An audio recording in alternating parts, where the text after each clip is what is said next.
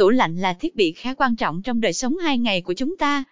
Tuy nhiên, sử dụng tủ lạnh lâu cũng sẽ gây ra những trục trặc. Lúc này việc bạn cần làm là sửa tủ lạnh quận Tân Bình của chúng tôi ngay. Điện lạnh từ tâm cam kết tiến hành sửa chữa đạt chuẩn, hiệu quả và cam kết làm hài lòng khách hàng.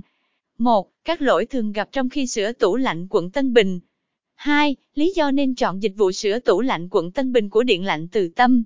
3. Lưu ý một số trường hợp khi lựa chọn đơn vị sửa chữa tủ lạnh tại quận Tân Bì Nha. 4.